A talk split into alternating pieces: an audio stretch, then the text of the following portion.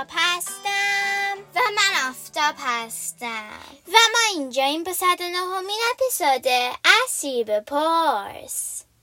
حتما شما هم مثل ما از کاغذ زیاد استفاده می کنین. توی کتاب دفتر و مثلا برای نقاشی و یا مشق. برامون جالب بود که از سیری بپرسیم آدم‌ها چجوری چوب رو به کاغذ تبدیل می‌کنن. Hey Siri, how do people convert wood into paper? Here's an answer from Wikipedia or G. In the groundwood process, to bark logs are fed into grinders where they are pressed against rotating stones to be made into fibers.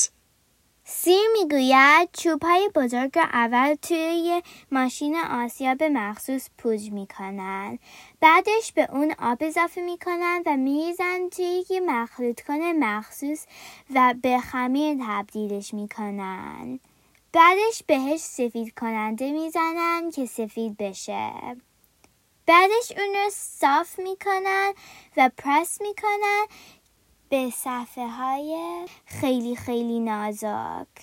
این میشه که کاغذ درست میشه.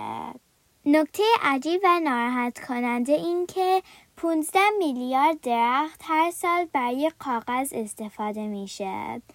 خوبه سعی کنیم کاغذ بازیافتی بیشتر استفاده کنیم و تا اونجا که میشه کاغذ رو درست مصرف کنیم که حروم نشه. تا اپیزود بعدی خداحافظ. Hey Siri, play some music. You and I, riding Harleys in Hawaii. I'm on the back, I'm holding tight. I want you to take me for a ride, ride.